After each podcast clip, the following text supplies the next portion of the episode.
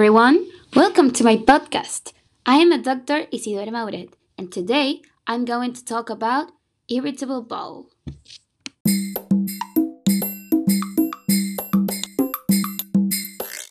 First of all, what is irritable bowel?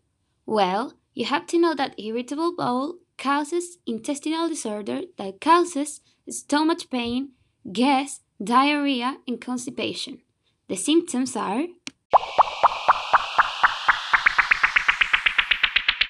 abdominal pain, cramping, or bloating that is usually partially or completely relieved by having a bowel movement, excess gas, diarrhea, or constipation, sometimes alternating episodes of diarrhea and constipation, and finally, mucus in the stool.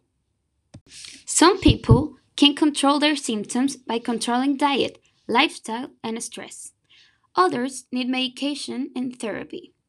A high fiber diet can be included, and you need to drink a lot of water.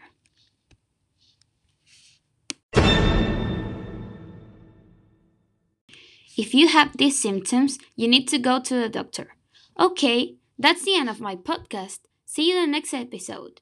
And remember, if you don't take care of yourself, I take care of you. Bye bye.